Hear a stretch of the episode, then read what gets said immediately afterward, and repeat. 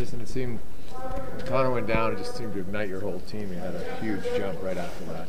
Yeah, I, I mean, we had a, I mean, quite frankly, we had a, a, a, not a very good first period. So we had a little chat in here after the first, and uh, we just all had more to give. And you never want to see Connor go down. And uh, it was nice to get him back quick, but um, we had a heck of a second period and just continued to push and, and build off that. When you said you guys had a chat, what did you identify as the issue among yourselves? Uh, it was just you know to a to a guy, everyone just having more and just winning your little 50-50 battles and mm-hmm.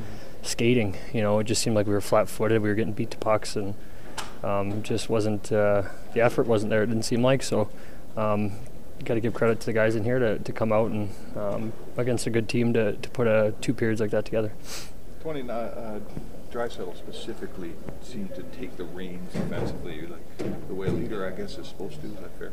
Yeah, yeah, he stepped up big time, and I mean, big plays. Kaner, Kaner made some big plays. Obviously, Drai's goal was uh, pretty special, and um, yeah, it kind of got us going.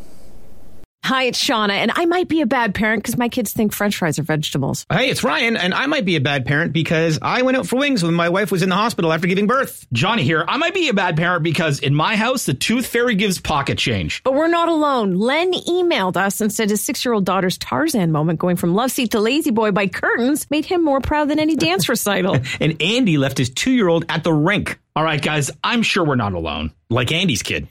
For stories and confessions like this, make sure you check out our podcast. It's called Bad Parents, and it's available wherever you get your podcasts. I left a glove at the rink.